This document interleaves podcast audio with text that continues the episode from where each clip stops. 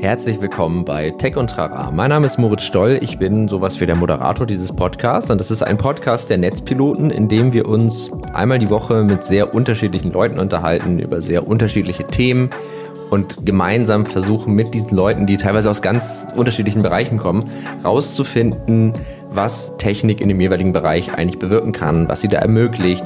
Weil das ist das, was uns auch so ein bisschen interessiert äh, in der Redaktion, im Magazin. Es geht eigentlich immer so ein bisschen darum, was kann man mit Technologien eigentlich Cooles machen. Und diese Woche habe ich mich dementsprechend mit Professor Dr. Sebastian Pioch unterhalten. Er ist äh, Professor an der Hochschule Fresenius für Digital Entrepreneurship, hat mehrere Firmen gegründet, kennt sich also in der Richtung super gut aus und wir haben über das Thema Sidepreneurship gesprochen, also das Entrepreneur-Dasein, also das Führen eines äh, Unternehmens und dieser ganze Lifestyle, den es darum gibt, aber das neben einem Angestelltenjob. Das hat natürlich gewisse Vorteile, es bietet ein bisschen mehr Sicherheit, man kann sich was langsam selber aufbauen.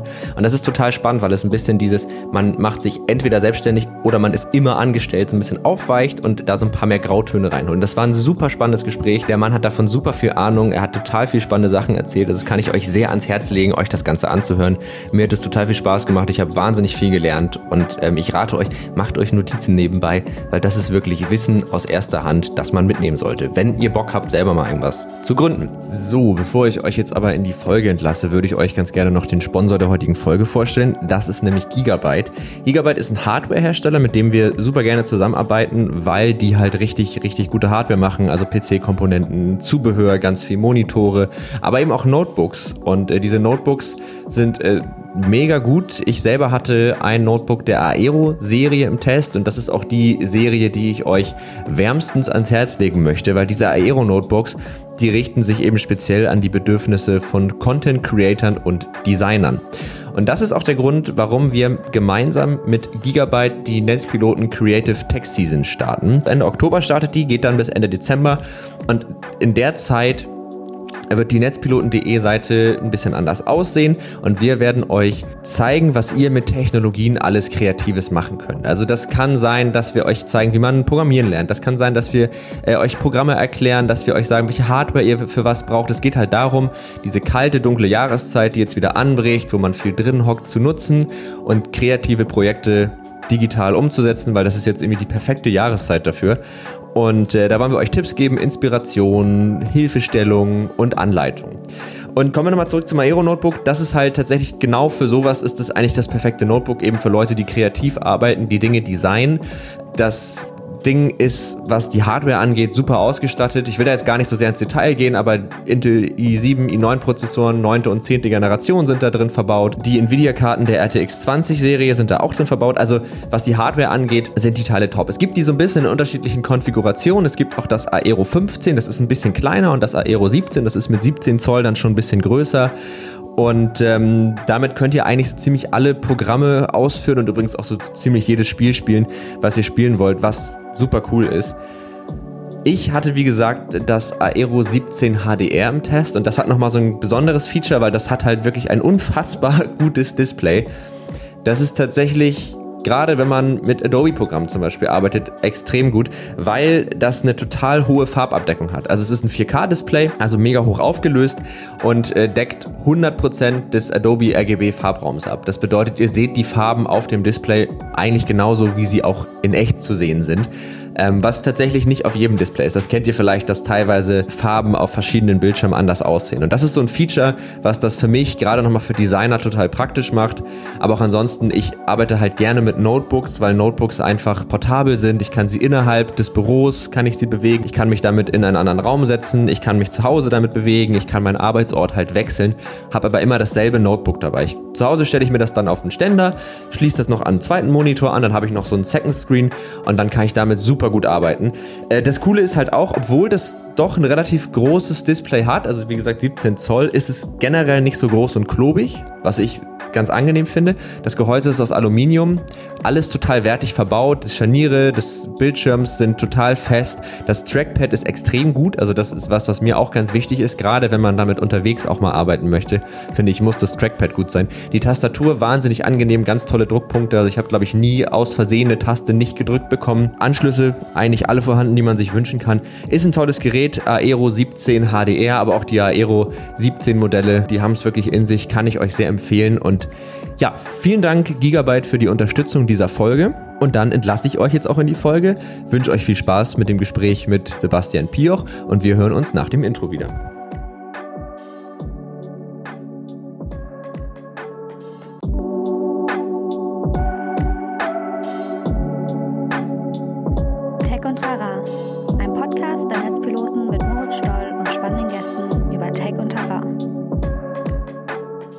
Würde ich sagen, herzlich willkommen zurück nach dem Intro und vor allen Dingen herzlich willkommen Sebastian Pioch, ähm, wobei ich dich jetzt mal, oder Professor Dr. Sebastian Pioch, wenn wir... Gerne Sebastian. Okay, ich wollte, ich wollte der Formalität halber einmal ja. den vollen Titel sagen, ähm, aber genau, wir bleiben bei Sebastian und Moritz.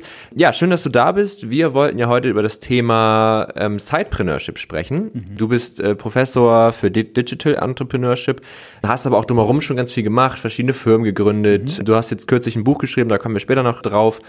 Und das heißt, so das Thema Gründung ähm, ist für dich eigentlich also dein Hauptding, könnte das man ist mein sagen? Hauptding, ja. ja. Also Gründung, ähm, ich würde es eher sagen, dass Entrepreneurship mein Hauptding ist, weil okay. Entrepreneurship äh, nicht zwingend bedeutet, dass es eine Gründung braucht. Ah, okay. Ja. Weil, wenn, wenn ich sagen würde, Gründung ist mein Hauptding, könnte man jetzt zu Recht fragen, okay, aber warum bist du denn hauptberuflich in einem Angestelltenjob? Ja, ja stimmt, ja. ähm, aber tatsächlich fasziniert mich das ganze Thema Entrepreneurship drumherum. Äh, ich habe ja eben auch was gegründet mhm. und habe ja nebenbei auch das eine oder andere schon gemacht, aber äh, mich fasziniert einfach äh, dieses Mindset hinter Entrepreneurship welche Leute das tatsächlich auch hervorbringt und äh, dass wir uns natürlich durch Entrepreneurship ständig weiterentwickeln, neue Trends aufgreifen, schaffen und so weiter. Und das finde ich, finde ich unfassbar spannend, kombiniert mit Technologie. Deswegen eben mhm. auch Digital Entrepreneurship. Ähm, ich kann mich auch für, sagen wir mal, so klassische analoge Geschäftsmodelle begeistern. Da gibt es auch sicherlich ganz viele tolle Dinge da draußen, aber ich habe schon so einen hohen Tech-Fokus, sage ich mhm. mal. Äh, das interessiert mich schon sehr daher kommt ja dann sicherlich auch die Beziehung so ein bisschen zu den Netzpiloten. Genau. Weil, ich meine, die sind ja schon relativ lange da, du bist auch schon relativ lange da und dann ja. war es ja eigentlich unvermeidbar, dass äh, du und Wolfgang, dass ihr euch irgendwann mal über den Weg gelaufen ja, genau. seid. Ne? Ja. Schönen Gruß an der Stelle. Ja, genau. Shoutout sagt man im Podcast immer. Da muss man immer einen Shoutout geben. Shoutout, ah, ja. Shoutout an Wolfgang. So, Shoutout das ist das, an Wolfgang. Äh, klassische okay. Podcast. Alles klar. Ähm, genau, ich habe auch das Gefühl, dass so gerade so Digital ähm, Entrepreneurship, Entrepreneurship kann man doch ziemlich eins zu eins übersetzen mit Unternehmertum, oder? Da bin ich immer so ein bisschen unsicher. Ja, das ist ja. recht. Da gibt es tatsächlich eine ganz spannende äh, Anekdote, weil der ähm, äh, also tatsächlich ist es nicht nur Unternehmertum mhm. ähm, und äh, es gibt verschiedene Meinungen dazu. Ja, also Kollegen Pott, die sagen, ja, das ist einfach die englische Übersetzung von Unternehmertum. Ähm, aber da gibt es eine interessante Anekdote, und zwar der, der, der ähm, Schumpeter, der hat ja ähm, Anfang letzten Jahrhunderts äh, das ganze Thema Disruption äh, aufgegriffen und spricht ja von schöpferischer Zerstörung und auch in dem Kontext von Unternehmertum. Mhm. Und da wurde seine Arbeit ja ins Englische übersetzt, ja, mhm. und dann hat man Unternehmertum mit Entrepreneurship übersetzt. Mhm. Und irgendwann hat man dann argumentiert, naja, es heißt ja in Schumpeters englischem Artikel Entrepreneurship, also ist das Unternehmertum. Ah, okay. Ich würde sagen, äh, Entrepreneurship ähm, ist für mich tatsächlich eher so ein Prozess, ja, in dem man ständig, das gibt auch so eine Definition, dass es eigentlich darum geht, permanent unternehmerische Gelegenheiten zu identifizieren, zu evaluieren und zu nutzen. Ja. Okay. Und weil Unternehmertum ist ja häufig auch so etwas so, da ist so irgendwie so, ne, was viele damit assoziieren, dass irgendwie so ein Patriarch, der hat so ein Unternehmen gegründet mhm. und der führt das dann mit eiserner Hand. Mhm. Und Entrepreneurship kann ja aber auch äh, durch ein Unternehmen gemacht werden. Ja, dann nennen wir das Corporate Entrepreneurship. Ah, okay. Ja, ähm, das heißt, es braucht nicht zwingend eine Person, den Unternehmer. Ähm, man kann auch als Angestellter im Unternehmen Entrepreneurship betreiben. Das ist dann ein Intrapreneur. Mhm. Ja? ja? das hatte äh, Tobias Kremko, ich weiß nicht, ob du den, den kennst, der war auch mal hier im Podcast. Ah, ja, okay. Das hat er mir auch schon mal erzählt, ja? dass das sozusagen, wenn man innerhalb dieselben Freiheiten hat und dann sozusagen sich ja, innerhalb eines ja. Unternehmens so verhalten kann. Ja. ja. Also von daher ist Entrepreneurship geht aus meiner Sicht über Unternehmertum hinaus. Okay. Und es ist auch wirklich mehr so ein Mindset aus meiner Sicht, eben wirklich ständig äh, offen zu sein für Neues, so auch äh, Missstände zu sehen, sich über Lösungen Gedanken zu machen, Geschäftsmodelle daraus zu entwickeln. Mhm. So, ähm, und idealerweise immer nah am Menschen. So, ne? Das ist, ja. das ist äh, Entrepreneurship für mich. Ich habe also ich äh, habe auch so das Gefühl, ich meine, ich bin jetzt, was, was ähm, dieses ganze Thema angeht, noch ein bisschen frischer sozusagen in der ganzen Materie. Ähm, aber ich habe auch so das Gefühl, dass es ganz viel darum geht, eigentlich immer bestehende Dinge nicht einfach so hinzunehmen mhm. und immer sozusagen zu gucken, was kann ich besser machen, was ja. kann ich ändern und dass so eine ganz, so eine, so eine Key-Fertigkeit eigentlich ist, dieses klassische Kill Your Darlings. Also nur weil ja. du eine Idee gut findest, heißt das nicht, dass du es auch so machen musst. Ganz genau. Dieses Kill Your Darlings ist ja insofern auch ganz spannend, ähm, als dass es ja darum geht, so sagen wir mal, vor einem Investorenpitch zum Beispiel Kill Your mhm. Darlings zu machen, weil man dann einfach die Kreativität umkehrt. Mhm. Normalerweise ist man ja die ganze Zeit dabei, äh, sein Baby äh, in den höchsten Tönen äh, zu loben und mhm. dann hat man ja gerne auch mal so verschiedene Biases, der Confirmation Bias, ja, der steht ja vielen Leuten in den Weg, weil man dann einfach nur die Informationen wahrnimmt, die die eigene These unterstützen. Mhm. Ähm, aber wenn man das mal umkehrt, ähm, zum Beispiel auch mit der De Bono Denkhüte-Methode, ja, die setzt man sich auch mal so den schwarzen Hut auf, so Kill Your Darlings. Was müsste passieren, damit wir eigentlich scheitern? Mhm. Oder was könnte passiert sein, wenn wir scheitern? Dann antizipiere ich natürlich Dinge, auf die ich so nicht komme, wenn ich alles nur so rosa-rot sehe. Ja? Vielleicht greife ich da jetzt ein bisschen weiter, aber es hört sich immer so an. Also ich finde, dieses ganze Entrepreneurship ist eigentlich so auf den ersten Blick voll entgegen unserer eigentlichen Instinkte. Ja. Weil eigentlich würde man ja, ja so, äh, eigentlich denkt ein Mensch genau. ja so nicht. So denken Mensch nicht. Und ne? eigentlich, damit das funktioniert, müssen wir so richtig starre Methoden uns irgendwie zurechtlegen. Und mit diesen Methoden kann man dann anfangen, sozusagen. Das finde ich irgendwie spannend, weil also da fragt man sich so ein bisschen, warum haben Leute damit angefangen? Also, warum haben Leute gesagt, weil das ist ja etwas, was ja erstmal sozusagen gegen unsere Instinkte geht, aber mhm. trotzdem machen wir es. Und es ist ja auch Erfolg bringt. Also, ähm, Genau, was, also Entrepreneurship bedeutet ja vor allen Dingen, ähm, Innovationen zu schaffen. Mhm. Wir in Deutschland sind ja zum Beispiel Europameister und Weltvizemeister, was das Thema Inventionen angeht, also Erfindungen. Ja? Mhm. Und äh, wir haben die meisten Patentanmeldungen äh, und so weiter. Ja? Aber äh, Entrepreneurship fängt dann an, wenn ich so eine Erfindung habe und daraus ein Geschäft mache, weil das unterscheidet sie von der Innovation. Die Innovation mhm. hat, ist ein erfolgreicher Markt äh, sorry, diese ganzen Definitionen. Nee, da kommt der Professor. Du bist Professor und aber, aber die, die Innovation und da der Unterschied, das finde ich eigentlich mal ganz spannend, weil, weil ja. das wird so häufig so ähm, inflationär benutzt, dieser Begriff, aber leider sehr oft falsch. Ja? Und die Innovation ist tatsächlich eine am Markt erfolgreich platzierte Invention. Das bedeutet, okay. man hat es geschafft, dass Menschen dafür zahlen oder es in großer Zahl nutzen, sodass sich ein Erlösmodell daraus ergibt. Ja? Okay. Und tatsächlich sind die Dinge, die durch Innovationen entstehen, seit Jahrhunderten eigentlich immer dieselben. Nämlich, als es damals den Webstuhl gab, als der erfunden mhm. wurde, wer hatte die höchste, größte Hasskappe auf den Webstuhl? Die Weber. Mhm weil sie Angst um ihren Job hatten. Aber hätten sie mal so einen Entrepreneurship-Kurs besucht, dann hätten sie erkannt, hey, durch den Webstuhl kann ich eine bessere Qualität in, günstig, in kürzerer Zeit machen, mhm. also kann ich den Preis reduzieren, die Stückzahl vergrößern und bin definitiv wettbewerbsfähiger als alle anderen. Mhm. Ja?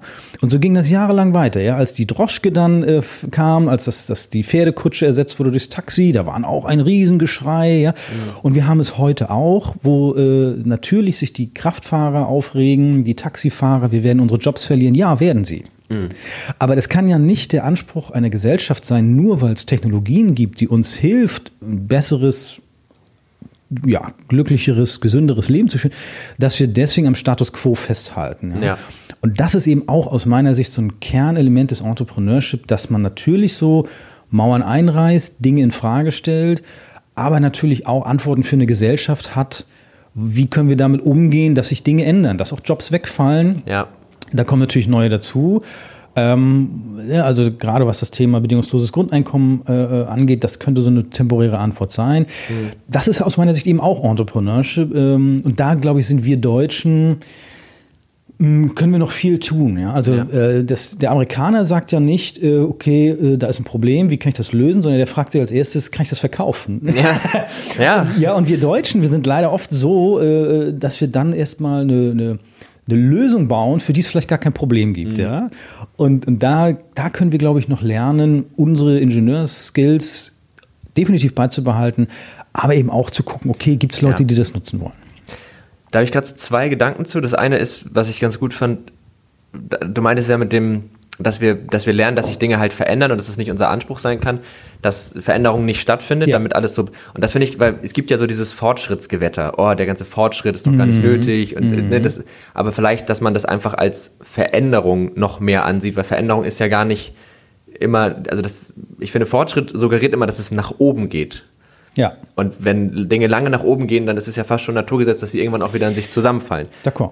So, siehe Lego-Turm als Kind ja. oder siehe Rom. So zwei äh, Beispiele, die das vielleicht stützen. Aber Veränderung, finde ich, hat zumindest was, was, also für mich die Wortassoziation mhm. angeht, ist was, ist eine Konstante, die eigentlich mal gerade ausläuft. Es ist einfach eine kontinuierliche mhm. Veränderung und es ist, geht gar nicht darum, Dinge immer höher, besser und schneller zu genau. bauen, sondern sie zu verändern. Das sieht man ja auch ein bisschen vielleicht äh, in der ganzen Klimageschichte, weil ja. da geht es ja auch darum, Innovation zu schaffen, mhm. aber nicht um um gewisse Industrie noch weiter auszubauen. Ja.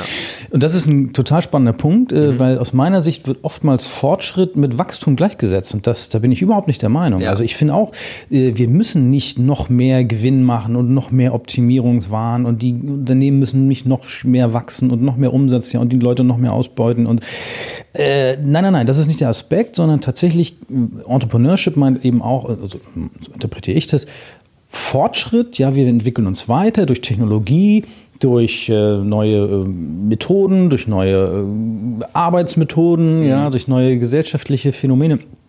Und die müssen nicht zwingend zu mehr Wachstum führen. Im Gegenteil, ja.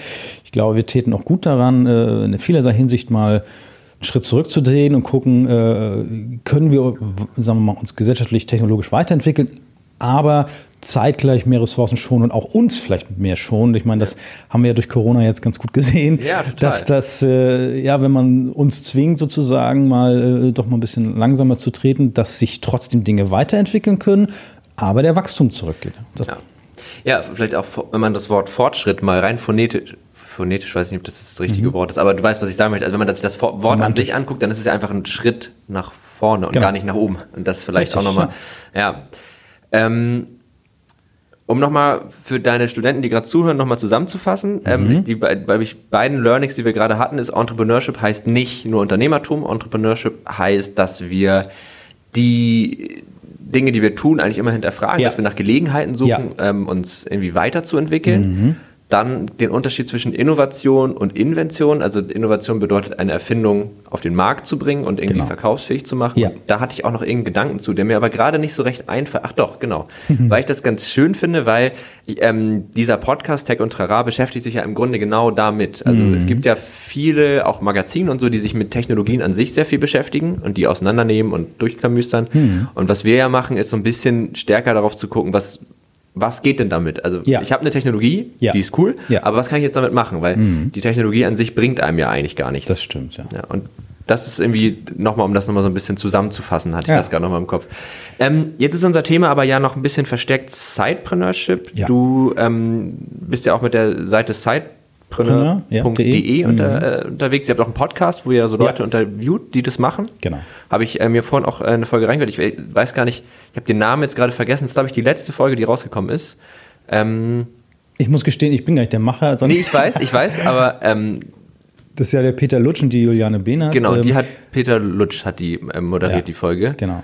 Und äh, sie hat aber auch eben, also das, ich fand es halt super spannend, ja. weil mir war ganz lange gar nicht klar, also Sidepreneur bedeutet ja, dass ich sozusagen nicht nur ähm, als Entrepreneur unterwegs bin, dass ich jetzt nicht irgendwie eine eigene Firma habe und nichts sonst, mhm. sondern dass ich das ja im, neben dem Job mache. Genau, neben dem genau, Job mache. Ja.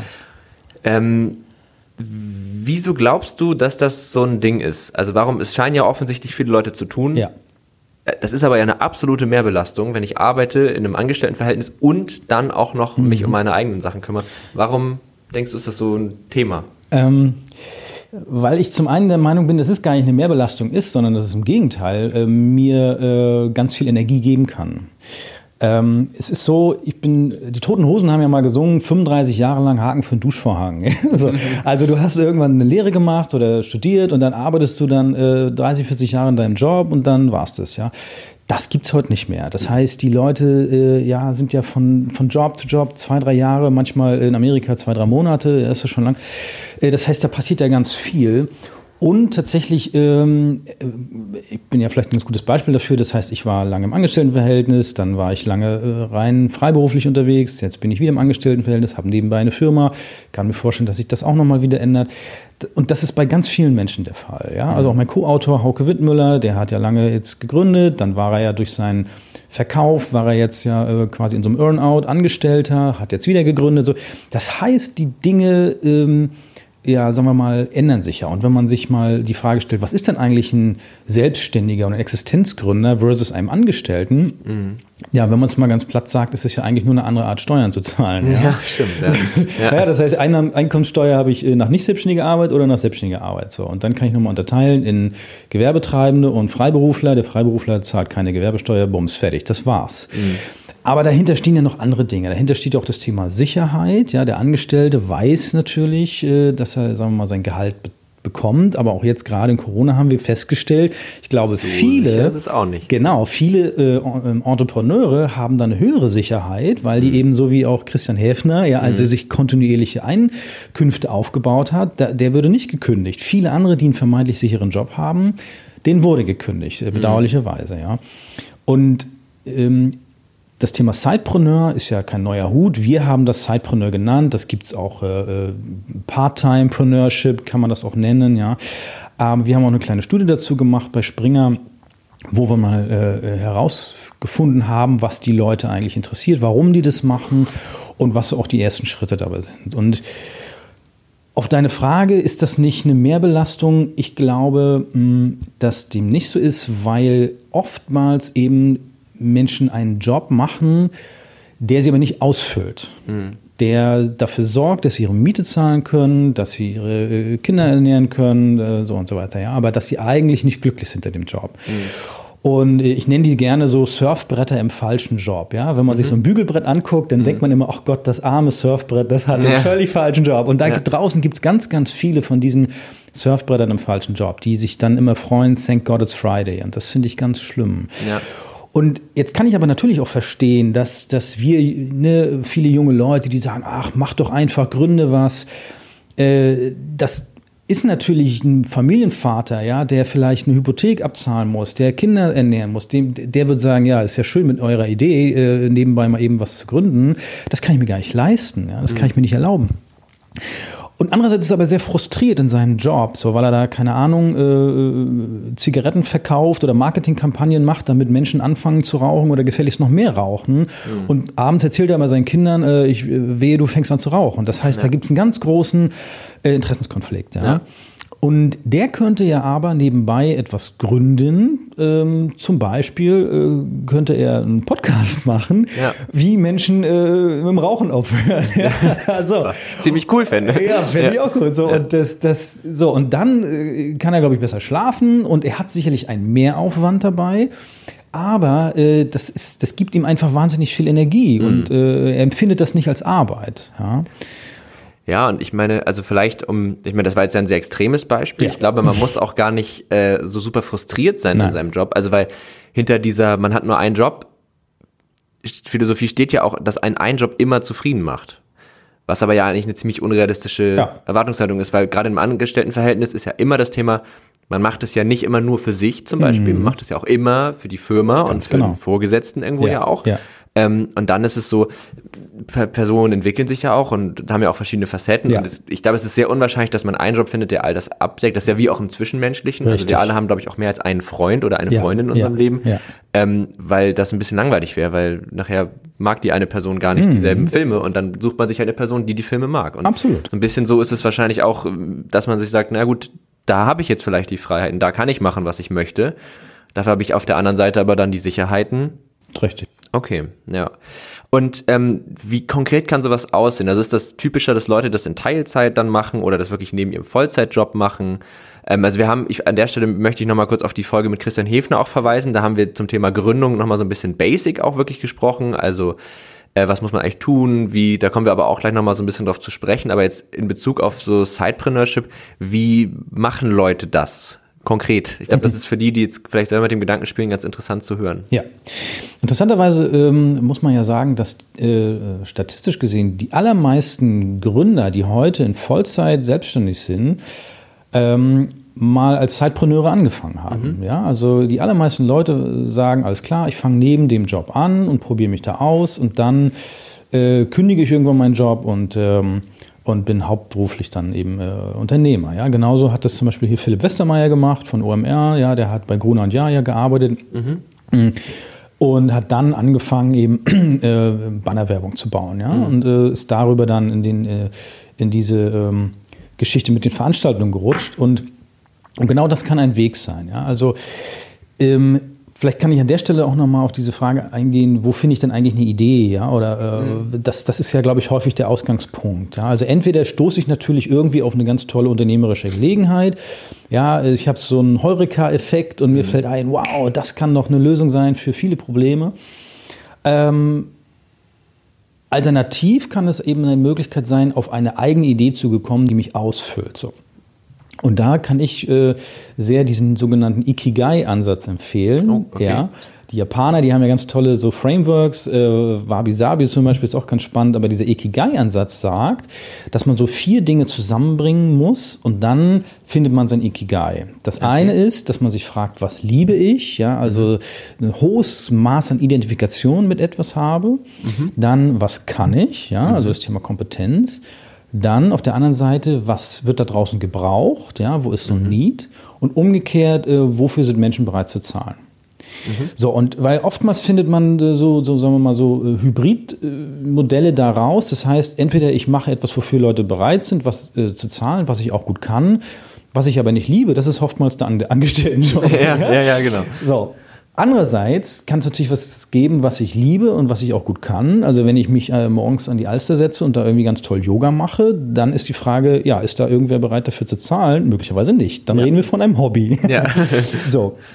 Aber wenn ich die vier Dinge eben kombiniere, dann kann ich so ein Ikigai finden. Und da äh, würde ich mit beginnen. Also da zu mhm. gucken, gibt es eine Chance, meine Kompetenzen, meine Identifikation äh, mit etwas äh, ja, zu kombinieren, was da draußen ähm, gebraucht wird. Ja. Mhm.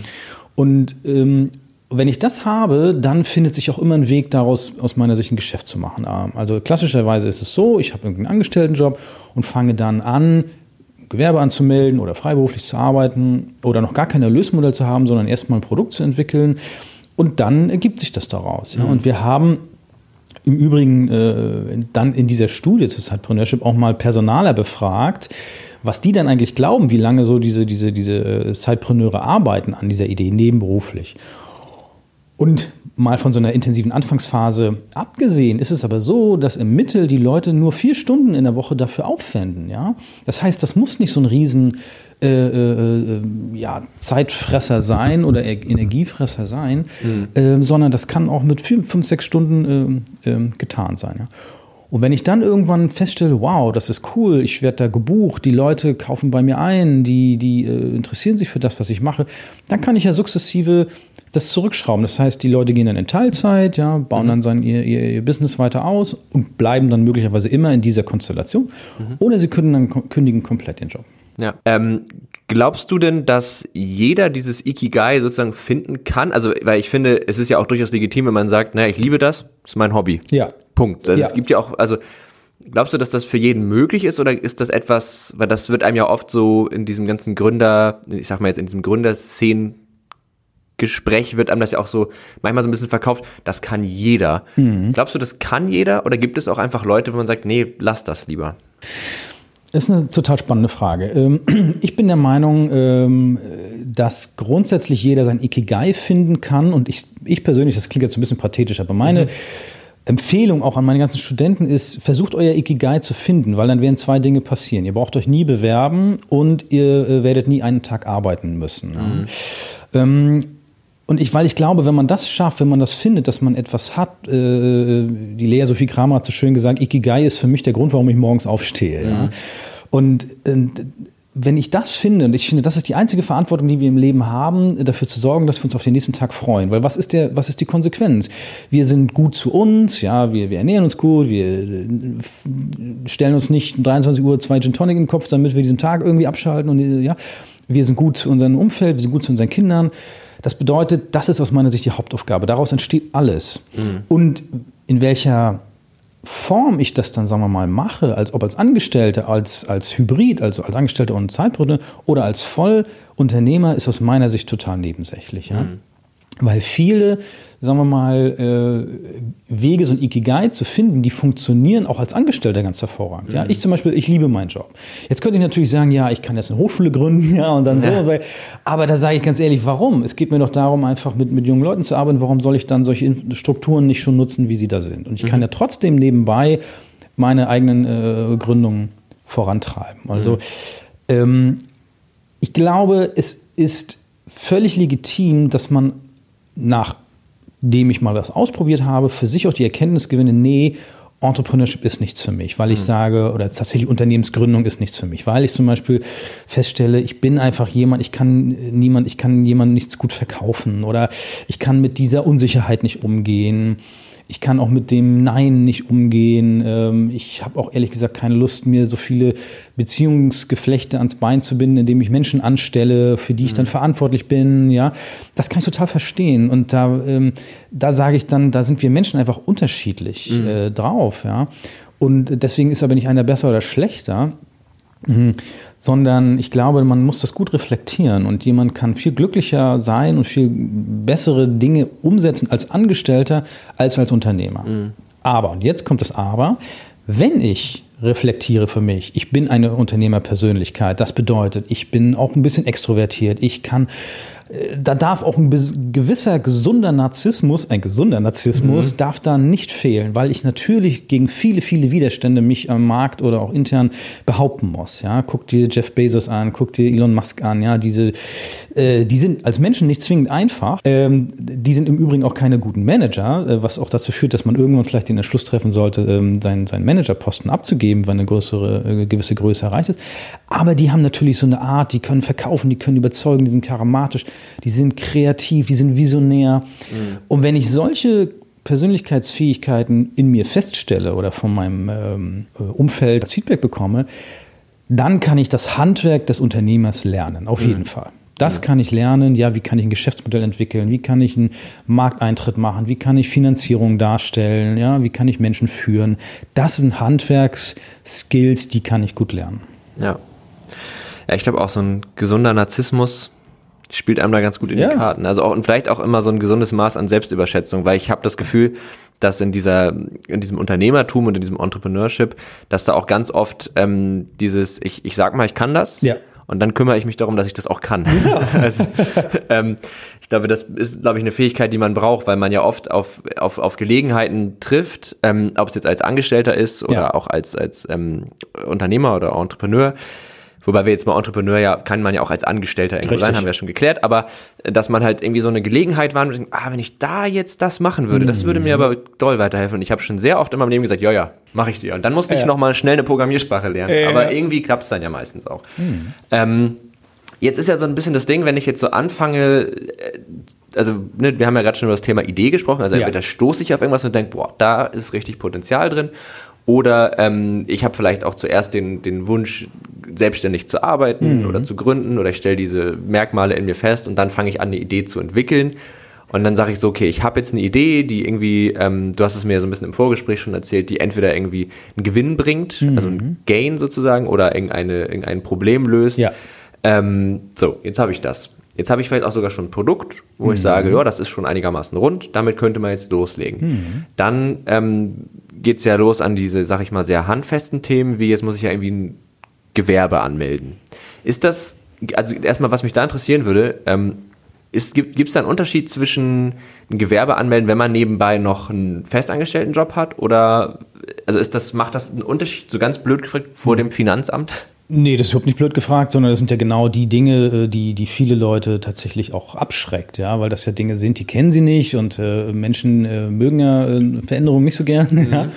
Ähm, ähm, nee, aber es ist tatsächlich aus steuerlicher Sicht völlig wurscht, ob ich jetzt, sagen wir mal, als, als, als äh, ja, Arbeitsloser, als Studenten Gewerbe anmelde oder ob ich Vollzeit äh, in einem Job bin und nebenbei vielleicht noch einen 450-Euro-Job habe äh, und ein Gewerbe anmelde, das ist, das ist völlig wurscht. Ja. Okay. Das interessiert da niemanden. Bevor wir jetzt, ähm, also ich würde jetzt ungern in so eine sehr detaillierte Ausführung darüber, wie man das alles anmeldet, reingehen. Da habt ihr bestimmt was drinstehen? Ähm, ja, in dem Buch schreiben wir auch darüber oder sprechen, das ist ja wie so ein Gespräch aufgebaut, sprechen wir auch über diese ganz konkreten Dinge, wie man Gewerbe anmeldet, äh, was man okay. dann macht und so weiter. Aber wenn ich da vielleicht noch eine ganz kurze Ergänzung machen Auf darf. Auf jeden Fall, gerne. Ähm, ich glaube, den Gewerbeschein, den würde ich schon anmelden, wenn ich mich entscheide, äh, tatsächlich nebenberuflich was, was zu gründen und eine Idee in ein Produkt umzuwandeln und so weiter. Ja. Das kann ja sogar teilweise so sein, äh, wenn diese Idee äh, mit einem digitalen Produkt umgesetzt werden soll, ja, also ich irgendeine Software auf den Markt bringe, dann kann es sogar schlau sein, schon äh, eine Unternehmergesellschaft zu gründen, um einfach das Haftungsproblem zu minimieren, weil wenn ich, sagen wir mal, eine Software auf den Markt bringe, mit der Menschen interagieren und die benutzen, dann kann ich ja nicht so richtig einschätzen, was passiert damit, ja. Mhm. Und wenn ich das jetzt rein freiberuflich mache oder ohne so eine juristische Person darum, kann es schnell so ein Haftungsproblem geben. Aber da will ich jetzt niemanden mit verschrecken, da kann man gut zur, zur ähm, zum Beispiel Handelskammer Hamburg gehen, da gibt es auch kostenlose Beratungen, da sind auch Juristen die einem dann einfach da ah, cool. äh, äh, äh, Dinge beantworten. Ich glaube, das dickere Brett tatsächlich, was man zu bohren hat als dann Zeitpreneur oder auch äh, als Vollunternehmer, ist aus so einer Idee, aus einem Produkt dann wirklich ein Geschäftsmodell zu äh, entwickeln. Mhm. Weil da darf ich auch noch mal jemanden zitieren, Gerne. Steve Blanks sagt ja zum Beispiel ein Startup, äh, da gibt es übrigens auch viele, äh, wie ich finde, Halbwahrheiten und auch nicht sonderlich kluge Definitionen. In Deutschland wird immer gesagt, ja, so ein Startup, das ist maximal fünf Jahre alt und hat nur so und so viele Umsätze. Das ist aus meiner Sicht nicht zielführend, sondern ich finde die Definition von Steve Blanks besser, der sagt, ein Startup ist eine temporär existierende Organisation auf der Suche nach einem nachhaltig skalierbaren, profitablen Aha. Geschäftsmodell. Also sozusagen in der Zwischenphase von Idee zu läuft. Ja. Um es mal in genau. einfach. Und wir, wir haben ja zum Beispiel gesehen, ähm, äh, ja, Lieferando zum Beispiel ist nach dieser Definition immer noch ein Startup, weil die machen Millionen Umsätze, sind aber nicht profitabel. Mhm. Salando war jahrelang äh, äh, defizitär, ja. Das heißt, ich bin erst dann ein ja, Unternehmen, wenn ich ein ähm, funktionierendes, profitables Geschäftsmodell gefunden okay. habe. So, das bedeutet, das ist dann der, eigentlich der, die nächste Herausforderung, ein erfolgreiches Geschäftsmodell zu finden. Mhm. Und da gibt es aber eine gute Nachricht, weil es nämlich ein ganz spannendes Framework gibt, wie man, ähm, sagen wir mal, ein Geschäftsmodell ja, profitabel hinbekommt, ohne dass ich da jetzt selber das Rad neu erfinde. Mhm. Und zwar haben das Kollegen der äh, Uni St. Gallen äh, entwickelt, äh, der sogenannte Business Model Navigator. Mhm. Die haben sich nämlich mal die äh, erfolgreichsten Geschäftsmodelle der letzten 100 Jahre angeschaut und haben festgestellt, hoppla, da gibt es gewisse Muster in diesen Geschäftsmodellen, die immer wieder vorkommen. Mhm. Ja? Und die haben sie mal aufgeschrieben, das sind 60 solche Muster. Viele davon kennt man schon, zum Beispiel Franchising, äh, dann zum Beispiel Rent instead of Buy, dass ich einfach was miete, anstatt das mhm. zu kaufen. Dann gibt es dieses Thema Freemium da drin, ja, also viele, die funktionieren eher so für digitale Geschäftsmodelle. Hidden Revenue ist das, das Geschäftsmodell hinter Facebook, ja, dass ich mhm. da äh, für etwas zahle, äh, oder anders gesagt, dass ich als Nutzer etwas nutze, ohne dafür zu zahlen. Mhm. Aber dadurch, dass ich da bin, entsteht so eine, so eine Wertschöpfung. Mhm. Ja. Und da kann ich zum Beispiel mich standardisiert einfach mal durchhangeln und mir diese ganzen Muster mal anschauen und überlegen, welche davon kann ich in meinem Geschäftsmodell oder auf mein Produkt anwenden. Mhm. So, und das ist äh, etwas, wo ich denke, da kann man eigentlich gar nicht viel falsch machen, mhm. so, ja, nee, sondern stimmt, da ja. findet man mit Sicherheit etwas, was funktioniert und wenn es nicht funktioniert, äh, dann reden wir da in der Fachsprache von einem Pivot oder einem Pivot, dann passe ich das Geschäftsmodell eben an. Ähm, und da muss ich eben in gewisser Weise flexibel sein.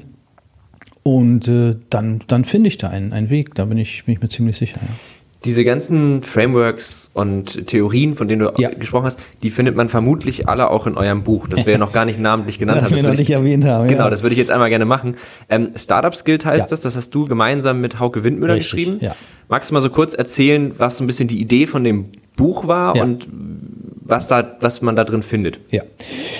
Ähm, also, der äh, Hauke Windmüller äh, hat ja mit gemeinsam mit äh, äh zwei anderen Jungs ähm, die, das Startup Familonet gegründet. Ähm, und die hatte ich beide, also den Hauke und den ähm, äh, Michael Assauer. Shoutout an die beiden. Shoutout, genau. Ja, sehr. Äh, die hatte ich ganz, ganz oft schon in meinen Vorlesungen tatsächlich äh, die über die ganzen Jahre begleitet und die waren immer wieder dankenswerterweise bei mir und haben äh, erzählt, was sie gerade machen und wo sie stehen. Und als sie dann vor zwei Jahren an, an, von Movil übernommen wurden, habe ich den Hauke gebeten, Mensch, kannst du nicht mal in mein, äh, äh, meine Vorlesung kommen und wir machen mal so eine Art Kamingespräch entlang meines Curriculums und ich sag mal, äh, guck mal, Ideenfindung, Teamfindung, da gibt es diese Theorien, diese Frameworks. Wie habt ihr das denn in der Praxis umgesetzt? Mhm. So, und so haben wir quasi so eine Art Kamingespräch, eben nur ohne Kamin, geführt in den Vorlesungen. Ähm, und haben sozusagen uns die Bälle so zugeworfen. Und das fanden die Studenten so super, dass wir gesagt haben, ey, weißt du was, eigentlich müssen wir das mal aufschreiben. So. Ja. So ist die Idee entstanden und äh, der, der Campus Verlag ist uns da äh, Gott sei Dank gefolgt mit der Idee und ähm, dann haben wir das geschrieben. Äh, dank Corona sind wir noch relativ zeitnah im Plan äh, geblieben. Und ja, und das Spannende tatsächlich neben diesem Umstand, dass wir so Theorie und Praxis so ambivalent beleuchten, in sieben Kapiteln, also von der Idee über Teamfindung, Geschäftsmodellentwicklung, Markteintritt, Marktrecherche bis hin dann zum Skalieren, Fundraising, Internationalisieren und Exit ist da alles drin. Mhm. Und vor allen Dingen, wir machen es eben nicht wie so ein, so ein, so ein Lehrbuch, so man nehme, ja, mhm. sondern wir machen es eben in so eine Art äh, Kamingespräch, dass wir uns die, die quasi die Sachen so wirklich erzählen. Ne? Das mhm. heißt, es ist auch wirklich ziemlich suffisant zu lesen dann, mhm. weil es wie in so einer gesprochenen Sprache funktioniert. Und, und da sind wir wirklich ganz stolz drauf, wir haben hinter jedem Kapitel, dann höre ich auch auf mit Product Placement. Nee, nee, um Gottes Willen, ich bin, ich bin Hänger an deinen Lippen. Also äh, aber was, was wirklich toll ist, was glaube ich wirklich für die Leser ganz, ganz toll ist, ein Riesenmehrwert ist, ähm, ist, dass wir äh, 16 Gründerinnen und Gründer ähm, in diesem Buch zu Wort kommen lassen. Das heißt, hinter jedem Kapitel gibt es dann nochmal zwei Anekdoten von mhm. äh, namhaften Gründerinnen und Gründern, zum Beispiel wie Lea Sophie Kramer, Tarek Müller, Philipp Westermeier, ja, die mal erzählen, wie sie, sagen wir mal, das Thema, über das wir gesprochen haben, selbst erfund, äh, umgesetzt haben. Ja. Mhm. Vielleicht darf ich da eine ganz kurze Anekdote Auf erzählen. Auf jeden Fall, sehr gerne, ja. Weil ich die wirklich toll finde. Ähm, und zwar die, äh, ein äh, Bereich, der mir sehr am Herzen liegt, weil ich dazu auch meine Doktorarbeit geschrieben habe, ah, okay. und zwar das Thema Marktrecherche und mhm. basierend darauf Entscheidungen zu treffen als Startup. Ähm, da hat die Anne äh, Lea Sophie Kramer eine spannende Anekdote erzählt. Die hat ja Amorelie gegründet. Mhm. Für die, die das nicht wissen, das sind so äh, Tools, die man braucht im zweiten Beziehungsjahr. ähm, Sachen, die man in den Körper reinsteckt, sozusagen. Genau, ja. ja so, und, und ja. da hat sie ja äh, was Spannendes gemacht, nämlich sie hat eine tolle Analyse gemacht, nämlich da ist ja der Christian Hefner auch drauf eingegangen. Mhm. Die haben festgestellt, dass diese ganzen äh, angestaubten Anbieter von Erotikartikeln wie Orion, äh, Beate Use, die sind so äh, immer abgeraucht, so, die Aktien wurden immer weniger wert. Zeitgleich gab es aber einen ganz spannenden Trend zu der Zeit, nämlich ähm, sie erzählt dann eine ganz wunderbare Anekdote, wie sie durch ein ICE läuft, mal wieder nach der Suche, äh, auf der Suche nach einem Sitzplatz. Und dann sieht sie so, weil sie natürlich konditioniert war durch dieses mhm. Thema, ganz viele Frauen, also wahrscheinlich sechs, sieben, acht Frauen, die ganz offen, ungeniert Fifty Shades of Grey lesen. Mhm. Und dann geht sie irgendwann zurück und sagt, das kann man ja angehen. Und dann hat sie die Frauen angesprochen, hat gesagt, sag mal, wie jeder weiß, worum es in dem Buch geht, äh, ist das dir nicht unangenehm? Ja? Mhm. Und die haben alle gesagt, nö, wieso? Das ist jetzt irgendwie äh, salonfähig, das Thema. So, und das war nochmal so ein Trigger, dass sie gesagt hat, wow, einerseits geht da ganz viel ein Bach runter, andererseits gibt es aber einen Trend. Und dann haben sie noch, äh, ich hoffe, ich kriege das noch richtig zusammen, festgestellt, dass ein Vibrato einen Designpreis gewonnen hat. So. Mhm. Und daraus, aus diesen drei äh, Elementen, ist dann deren Idee entstanden, Amorelier zu bauen. Mega spannend. Mega spannend. Und davon gibt es ganz viele wirklich spannende Anekdoten in dem Buch. Ähm, die man sich echt nicht ausdenken kann. Also das, ich, das meine ich jetzt nicht arschkriecherisch, aber du hast mich tatsächlich gerade, ich werde das Buch auf jeden Fall lesen, ja, weil ich das gut. super spannend finde und ich finde vor allen Dingen, also ich mag so in Anführungsstrichen Ratgeberbücher, die keine Ratschläge geben. Das finde ich immer ganz schön. Ja. Und ähm, dann wäre die Frage, was kostet das? Das kostet äh, 29,95, glaube ich. Äh, 29,95, richtig. Ich glaube, als E-Book ist es etwas günstiger. Ähm, Genau. Sehr gut, weil ich fahre in der zweiten Novemberwoche fahre ich eine Woche nach Dänemark. Mhm. Das ist immer meine Lesewoche im Jahr. Und ja. Äh, da werde ich mir das wohl zu Gemüte führen. Sehr gut. Ähm, für unsere Hörer, das kann man vielleicht an der Stelle mal sagen, ihr habt die Möglichkeit, das zu gewinnen. Ein Exemplar verlosen wir nämlich. Ja. Ähm, alles, was ihr dafür tun müsst, ist uns einfach eine E-Mail an techundtrara.netzpiloten.de zu schreiben mit dem Betreff Startup Skill Gewinnspiel unter den ganzen Teilnehmenden verlosen wir das dann. Ihr findet die Teilnahmebedingungen in den Shownotes äh, dieses äh, Podcasts und dann kann einer von euch sozusagen, hat dann das Glück oder eine von euch, ich habe schon wieder Hörer gesagt, ich wollte HörerInnen sagen. Ich versuche mir das gerade ganz toll anzugewöhnen, ja. vernünftig zu gendern, aber leider fällt es mir noch sehr schwer. Ähm, genau, aber das, also ich finde, das klingt extrem gut und auch sehr inspirierend. Mhm. Ähm, und was ich an, an dem, was du so erzählst und auch was ja offensichtlich auch in dem Buch drin ist, so schön finde, ist, dass es diesem Thema so eine Leichtigkeit gibt. Ja. Weil ich finde, man hat als jemand, der das noch, der damit noch nicht so viel Erfahrung hat, aber das Gefühl, das ist ein Riesending, ja. Ja. ein Unternehmen, oh Gott, dann ist da immer dieses Thema Finanzamt irgendwie mit drin und auf die Fresse fliegen Schulden. Mhm. Ähm, ich habe, ähm, ich weiß gar nicht, vorletzte Folge war das, glaube ich, mit Andreas Loff gesprochen, der auch mal ähm, eine Firma gegründet hat und damit auf die Fresse geflogen ist und dann 380.000 Euro Schulden hatte. Mhm. Ähm, aber auch der meinte, man kommt da ja wieder raus. Ja.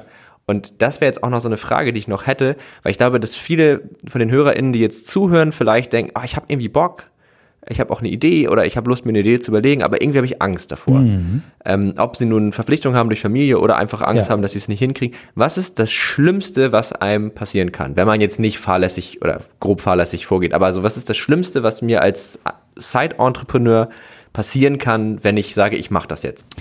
Ja, das ist natürlich eine, eine, spannende Frage. Vielleicht noch einen ganz, ganz kleinen äh, Hinweis noch ähm, äh, für die Hörerinnen, mhm. die möglicherweise das Buch nicht gewinnen. Wir haben eine Website zu dem Buch, Startup skills.com. Da kann man sich zumindest schon mal so ein, ein Probekapitel kostenlos runterladen und dann äh, sieht man schon mal, wie so dieser Stil ist. Mhm. Ja? Ähm, äh, und da werden wir auch immer wieder noch verschiedene Inhalte äh, einpflegen. Ja. Zum Beispiel wäre es spannend, diese Frage mal zu beantworten. Ja, ja. Äh, was kann schlimmstenfalls passieren? Also dazu vielleicht auch noch mal eine Anekdote, tatsächlich auch aus dem Buch. Tarek Müller, äh, das wissen viele gar nicht, der war ja mal, äh, glaube ich, europaweit Marktführer für Wasserpfeifen. Okay. Und der hat in China, wollte der eine Fabrik bauen lassen und hat da mehrere hunderttausend Euro versenkt, weil die ihn äh, auf Deutsch gesagt abgezogen haben. Mhm. Ja? Und das ist natürlich ein äh, bitteres Learning an der Stelle, ja. Ähm, aber das Schlimmste, was passieren kann, war in dem Fall, das Geld war weg, aber ich glaube inzwischen. Ähm, äh, About You ist ja äh, ein, ein, Unicorn, also mit mehr als einer Milliarde bewertet. Dem geht es ja gut. So. Ja. Und äh, das heißt, dieses, das war natürlich bitter. Und viele andere, die sagen, oh Gott, 100.000 Euro oder 200.000 Euro, das, da kann ich mir nie vorstellen, ja, dass das jemals zurückzuzahlen. Das ist natürlich eine Menge Geld. Mm, aber dieses Learning hat er sicherlich gebraucht, um jetzt, sagen wir mal, äh, da rauszukommen und da was Neues zu, zu machen und diese Fehler nicht mehr zu machen. Ja. Was kann man aber schlimmstenfalls, was kann schlimmstenfalls passieren? Ich glaube, das Schlimmste, was natürlich passieren kann, ist, in Anführungsstrichen, dass man Fehler macht, dass man Zeit investiert, dass man Geld investiert.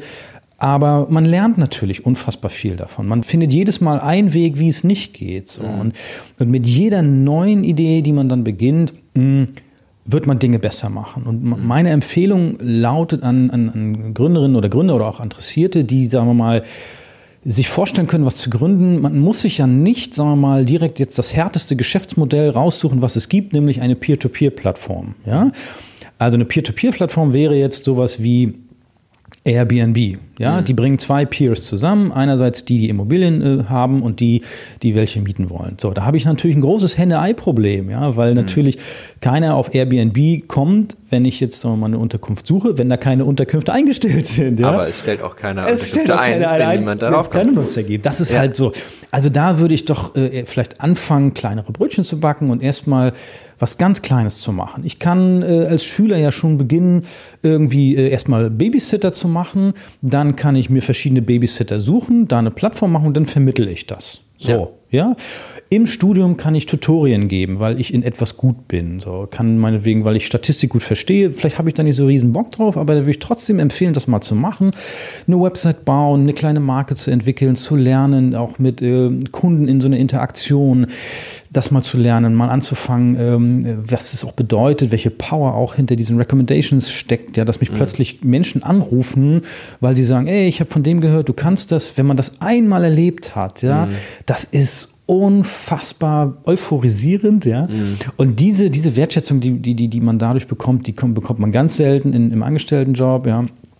Ähm, also das Schlimmste, äh, muss zu sagen, was, was, was passieren kann, ist natürlich, dass man Geld versenkt. Was man auch natürlich, was das Schlimmste, was passieren kann, ist, dass man sich strafbar macht. Deswegen, äh, oder dass man einfach so, sagen wir mal, Haftungssituationen schafft, die man nicht schaffen möchte. Ähm, aber dafür gibt es wirklich äh, ganz viele tolle Beratungsstellen. Ja, ich habe es schon gesagt, hier in Hamburg äh, gibt es die äh, Handelskammer, es gibt die HAI, die Hamburger Existenzgründungsinitiative, es gibt eine ganz spannende Plattform, die Gründerplattform, wo kostenlos ganz tolle Angebote ähm, äh, zur Verfügung gestellt werden. Man ist da ja nicht allein. Ja? Mhm. Es gibt Communities äh, hier in Hamburg, äh, ne? Hamburg Startups ja von der Sina Grizzon, äh, die ja mit ihrem Startup-Mixer da ganz tolle Angebote machen, um sich zu vernetzen.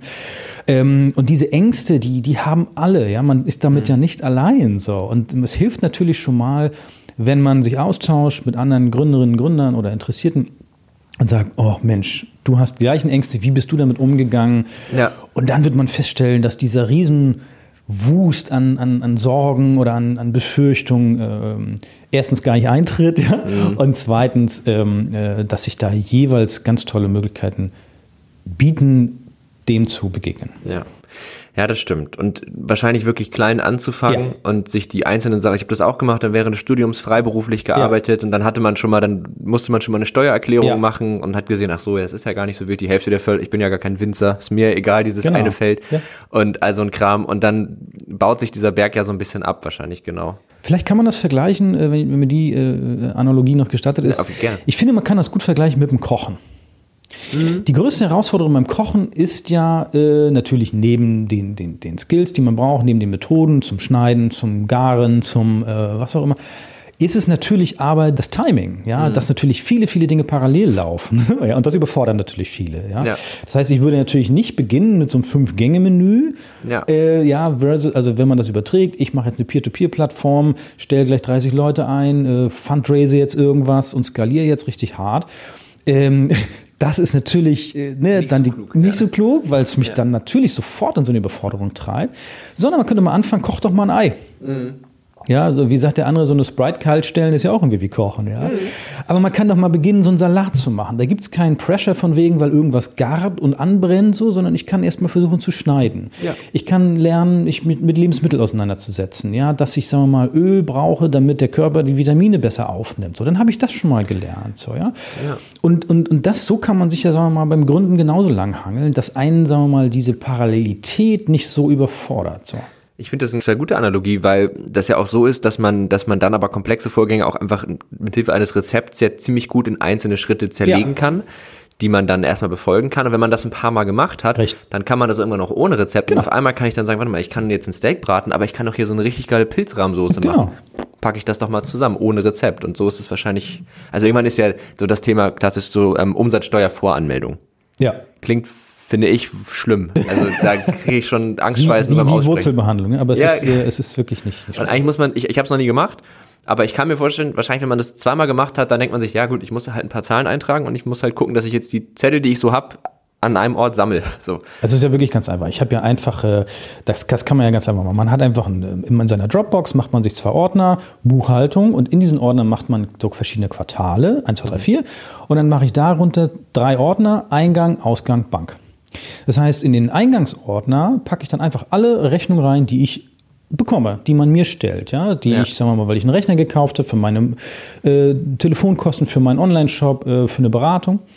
Und Ausgang, da packe ich alle Rechnungen rein, die ich jemandem stelle. Ja? Mhm. Und dann am Ende des Quartals mache ich dann einfach folgendes: Ich mache so eine Einnahmenüberschussrechnung, das heißt, ich zähle einfach die ganzen Einnahmen zusammen und da bleibt der Umsatzsteuer, sind ja dann äh, Einnahmen drin. Ja? Das heißt, ich nehme ja Umsatzsteuer ein. Ja? Also 1000 Euro habe ich eine Rechnung gestellt, 190 Euro, weil 19 Prozent, oder 160 haben wir ja jetzt, mhm. ja.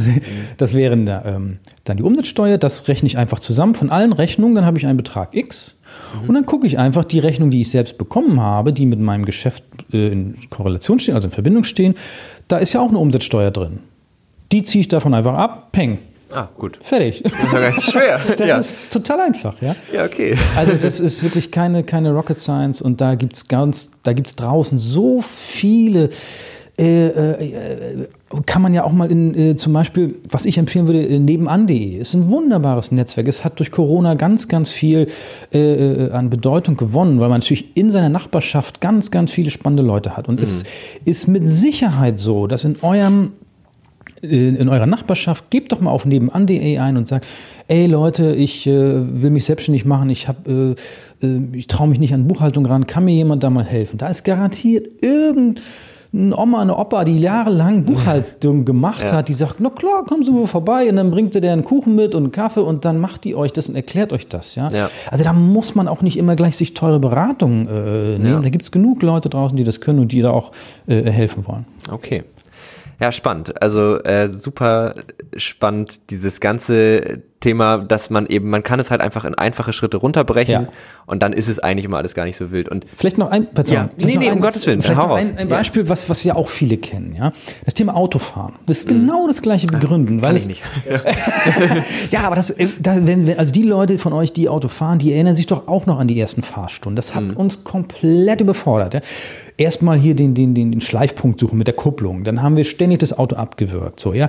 Dann äh, müssen wir auch noch Schulterblick machen. Dann müssen wir äh, gucken, Vorfahrt. Oh Gott, rechts vor links. Ja, wer hat jetzt Vorfahrt? So, ja. Mhm. Tausend Dinge, die uns völlig überfordern, weil sie alle neu sind. Mhm. Das heißt, man könnte anfangen, zum Beispiel mit einem Automatikauto zu fahren, dass ich das ganze Schalten erstmal ausklammere. Ja? Dann konzentriere ich mich auf den Verkehr, wer hat Vorfahrt, Schulterblick, links, rechts, toter Winkel. Und wenn ich das gut beherrsche, dann setze ich mich in ein Auto, wo ich schalten muss. Und dann lerne ich das. So, ja, aber dann überfordert mich das andere schon nicht mehr. Und mhm. so ist Gründen auch. Einfach zerlegen in die einzelnen Schritte und nach und nach die Dinge lernen und dann nehmen sie einfach in ihrer Komplexität ab, weil ich sie dann überschaue, weil ich sie kann. Und dann, dann, dann äh, ist das auch gar nicht so schlimm. Ja, das stimmt, weil wenn es, wenn es so schlimm wäre, dann könnten es ja nicht so viele. Richtig. Ja. Kommen wir mal ähm, zu einer Podcast-Kategorie, die wir jetzt neu einführen. Ähm, und zwar geht es darum, was ist so deine nächste, also weil wir haben festgestellt, äh, als Digitalunternehmen, man ist halt viel so digital unterwegs und jetzt auch gerade durch Corona. Ja. Ähm, und viele Konferenzen finden jetzt auch digital statt und mhm. Konferenzen sind jetzt für uns schon irgendwie ein wichtiges Ding. Also wir sind dafür unterwegs, wir gucken uns äh, die an und man nimmt da einfach immer viel mit und man trifft irgendwie coole Leute. Mhm.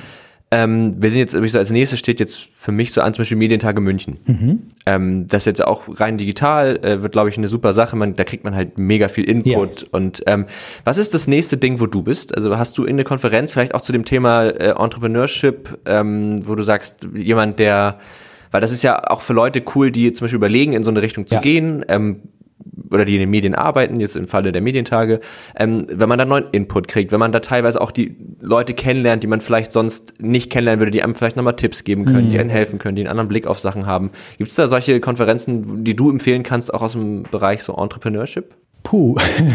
ich muss gestehen, im Moment äh, fährt das ja erst ganz langsam wieder ja. hoch mit den, mit, den, mit den ganzen Konferenzen. Deswegen bin ich ehrlich, ähm, äh, ich, ich finde natürlich viele äh, Konferenzen spannend, sei es jetzt äh, OMR oder Bits and Britzels oder mhm. was es da alles gibt. Oder auch zum Beispiel diesen Entrepreneurship Summit von, von Günter Faltin in Berlin, finde ich spannend, aber auch diesen ähm, Entrepreneurship heißt das auch Summit, muss ich gestehen. Also in Wiesbaden gibt es auch einen ganz spannenden äh, Entrepreneurship-Wettbewerb, äh, Veranstaltung. Ähm, aber da muss ich gestehen, im Moment bin ich da so ein bisschen on hold, weil, weil einfach unklar mhm. ist, was findet wo statt. Ähm, aber ähm, ich habe natürlich selber immer wieder Themen, die ich selber so für mich spannend finde und die ich natürlich verfolge. Äh, so da, darüber kannst du was sagen, ja? Oder, ähm, ja. Aber weil ich habe zum Beispiel gehört bei dem äh, Christian Hefner, da hast du ja, ja, gefragt, was ist die Empfehlung der Woche? Dazu werden wir gleich noch kommen. Aber ey, super, dann gehen wir direkt in die nächste Kategorie, ah, Empfehlung der Woche, hau raus. Wenn du schon eine hast. Ich jetzt nee, nee, um Gottes Willen. Ähm, weil da habe ich tatsächlich drüber nachgedacht und was, was ich empfehlen würde oder was ich oftmals feststelle, ähm, warum vielleicht die eine oder andere auch, warum den unternehmerischen Gelegenheiten entgehen, ist, weil viele spannende Geschäftsmodelle entstehen ja im Moment immer noch im digitalen Bereich. Mhm. Und was äh, du vielleicht bestätigen kannst als Medieninformatiker, ist, dass viele äh, junge Leute gut beraten werden, wenn sie sich mal so mit Basics der äh, gewisser Technologien auseinandersetzen. Ja? Hundertprozentig. Weil zum Beispiel der Klassiker ist ja, äh, dass Kodak äh, es ja versäumt hat, äh, äh, der Digitalkamera zu folgen. Ja? Mhm. Obwohl ein Mitarbeiter von Kodak die Digitalkamera erfunden hat. Das muss man sich mal vorstellen. Das, ja? ist, das so. ist traurig. Aber die hatten halt nicht diese äh, Weitsicht, dass sie sich vorstellen können, dass, sagen wir mal, die, die Rechenleistung exponentiell wächst aufgrund des Moore'schen Gesetzes. Ja, mhm. für die, die es nicht kennen, das Moore'sche Gesetz besagt, dass sich alle 18 Monate die Rechenleistung verdoppelt und natürlich die Chips immer kleiner werden. Im Moment ist es so, dass wir da schon im Nanobereich sind, dass, mhm. äh, dass glaube ich, die, die Iteration eine langsam ist. Aber hätten die damals das Moore'sche Gesetz äh, gekannt, dann hätten sie gewusst, alles klar, das braucht zwar jetzt ewig und einen Keks, bis diese Bilder berechnet werden, bis sie da sind. Auf eine äh, analoge Kamera drücke ich einfach drauf, dann ist das Bild äh, da, wenn ich es entwickelt habe. Und natürlich der Speicherplatzpreis, der sinkt natürlich immer mhm. mehr. Und wenn Sie dieses Wissen gehabt hätten, dann behaupte ich, hätten Sie die unternehmerische Gelegenheit dahinter erkannt. Und Sie hätten Ihre Hybris natürlich so ein bisschen ablegen müssen. Ja? ja. Das Zweite, was ich eben sage, also das lernt doch mal, äh, euch mit so gewissen Schlüsseltechnologien auseinanderzusetzen. Zum Beispiel ein, ein Riesenthema, äh, ist ja in der KI, in der künstlichen Intelligenz, es gibt ja noch keine richtige äh, reine künstliche Intelligenz, es sind ja nur äh, KI-Ansätze der schwachen KI-These, ja, also irgendwelche statistischen Effekte. So. Ja. Und ein größtes, das größte Problem ist tatsächlich die, die Semantik. Das heißt, was ich Leuten empfehlen würde, dass wenn die sich mit digitalen Ideen auseinandersetzen und äh, dass die die zum Beispiel künstliche Intelligenz fasziniert, dann sollten Sie sich mal mit Ontologien auseinandersetzen. Mhm. Ontologien beschreiben ja die Bedeutung eines Begriffs in einem jeweiligen Kontext. Mhm. Zum Beispiel das Wort Golf. Ja, wenn ich jetzt das Wort Golf google, dann kriege ich die Ergebnisse aufgrund einer Statistik von allen Nutzern, die Golf googeln und meiner eigenen Suchhistorie. Das heißt nur eine Statistik, aber der Rechner versteht die Bedeutung des Wortes Golfs gar nicht. Mhm. Und Tim Berners-Lee hat ja damals, als er das Web erfunden hat, keine Vorstellung davon gehabt, dass irgendwann GAFA existiert, ja, und das alles nur äh, auf Statistik und Nutzerallokation läuft, sondern der wollte das Semantic Web. Mhm. Und das Semantic Web basiert auf Ontologien. Das heißt, das Web weiß aufgrund der Ontologie, was meint der Nutzer in dem Kontext mit dem Wort. Ja. Und wer sich damit auseinandersetzt, da kommen die nächsten Ideen tatsächlich her. Das geht ja so in Richtung Natural Language Processing genau. und Verständnis. Richtig. Und so. Da habe ich versucht, meine Bachelorarbeit drüber zu ah, schreiben, ja. aber ich habe mich dann eines, also ich habe keinen Professor gefunden, der das konnte, und habe ich gemerkt, ja. boah, das, das ist, aber auch ein Hardcore-Thema. Ein dickes Brett, ein ganz ja. dickes Brett. Aber auch generell, also wo du bei, bei KI bist, finde ich das auch ein gutes Beispiel, weil das, das wird viel drüber geredet und viele verstehen ja wirklich gar nicht, was das eigentlich bedeutet, dass das, wie du ja schon sagst, eigentlich auch nur statistische Berechnungen genau. sind, so gesehen. Das ist einfach nur eine Klassifizierung in, das ist das und das ist das ganz und das ist genau. das. Ja. Ähm, und es hilft einfach total zu verstehen, wie mhm. die aufgebaut sind. Diese es basiert ja meistens auf diesen neuronalen Netzen mhm. ähm, in unterschiedlichen Formen, mit unterschiedlichen Ergänzungen, aber das ist ja so die Basic-Komponente. Und wie so ein Signal durch so ein Netz läuft, was man dann damit macht, ja. da kann ich, dann ist meine Empfehlung der Woche, mhm. jetzt wo du deine schon gegeben hast, ein Buch auch, ähm, also natürlich Startup Skills, das ist klar, das empfehle ich natürlich. Aber äh, das Buch, damit habe ich den Einstieg in das Thema gefunden. Wir haben mal in der Uni ein Projekt gemacht, da haben wir auch mit Hilfe von so KI-Technologie, das kann man, das ist gar nicht so schwer zu programmieren, wenn man das, ja. es gibt ja Frameworks, die einem da viel abnehmen. Ja. Da haben wir sozusagen die Daten von einem Girosensor von einem Handy, mhm. das man in der Hosentasche hatte, haben wir ausgelesen und benutzt, um damit eine KI zu trainieren, die dann halt sagen konnte, ob die Mehrzahl der Leute im Raum gerade stehen, sitzen mhm. oder sich bewegen. Ja. Und dann haben wir das benutzt, um die Lichtstimmung im Raum anzupassen. Cool. Klingt jetzt viel hochtrabender als es ist. Es war eigentlich relativ simpel, aber ähm, und da habe ich dieses Buch äh, Neuronale Netze programmieren mit Python. Ich glaube, das ist von O'Reilly, dem Verlag. Mhm. Äh, und da wird das mal so ganz basic ja. durchgegangen und auch so ein bisschen die Mathematik ist so ein bisschen Matrizenrechnung. Da, mhm. Die ist halt immer nicht so zugänglich. Ja. Aber das hilft ganz gut, um da so einmal so durchzukommen. Ja. Dann programmiert man auch mal so einen, so einen ähm, Handschriftklassifizierer. Und dann kann ich noch empfehlen, sich Keras anzugucken. Ähm, weil wenn man so in der Richtung irgendwie technisch was macht, dann macht man das mit also häufig mit TensorFlow. Ich weiß nicht, ob dir mhm. das was sagt. Mhm. Ist ja von Google.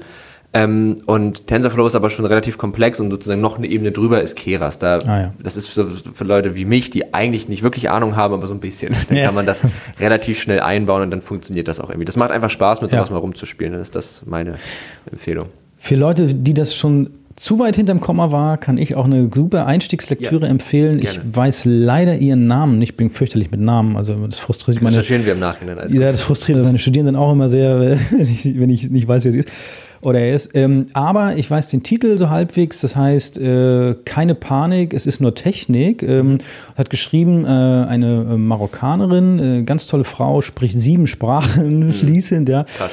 Und die sagt mal ganz einfach so, was ist eigentlich KI und welche äh, Technologien stecken eigentlich hinter diesen Algorithmen. Sie sagt eben auch, dass, äh, was ja auch oftmals so eine äh, abstruse These ist, durch den Einsatz von, von KI im Rahmen der Personalauswahl wird das Ganze hier objektiver. Mhm. Was natürlich Quatsch ist, wenn man die Technik mal dahinter versteht, weil natürlich der Algorithmus, der die Vorauswahl trifft im Rahmen der Personalauswahl, wurde ja von einem Menschen programmiert. Das ja. heißt, die Präferenzen, die sind ja festgelegt. Ja. Dazu gibt es auch ein Beispiel, haben wir auch einen Artikel, glaube ich, drüber verlinke ich mal auch, ähm, wo es auch genau, da ging es so um so Kriminal- Statistiken ja. und ähm, auch da so KI-Erfassung und so Prognosen darüber, ob eine Person eher kriminell ist ja, oder nicht. Ja. Problem ist, dass ja diese Kriminalstatistiken immer ein Vergangenheitsabbild richtig, sind. Richtig. Und gerade in den USA Rassismus genau. ja ein Riesenproblem ist. Ganz das heißt, diese KI sind unfassbar rassistisch, weil die Daten halt total richtig, rassistisch ganz waren. Ganz genau. Mhm. Super spannendes Thema. Ähm, ich würde gerne noch mal Nee, Moment. Erstmal haben wir noch eine dritte Kategorie. Okay. Ja, das äh, Podcast brauchen ja immer wieder Kernelemente. Das ist ganz, ganz wichtig für unsere HörerInnen.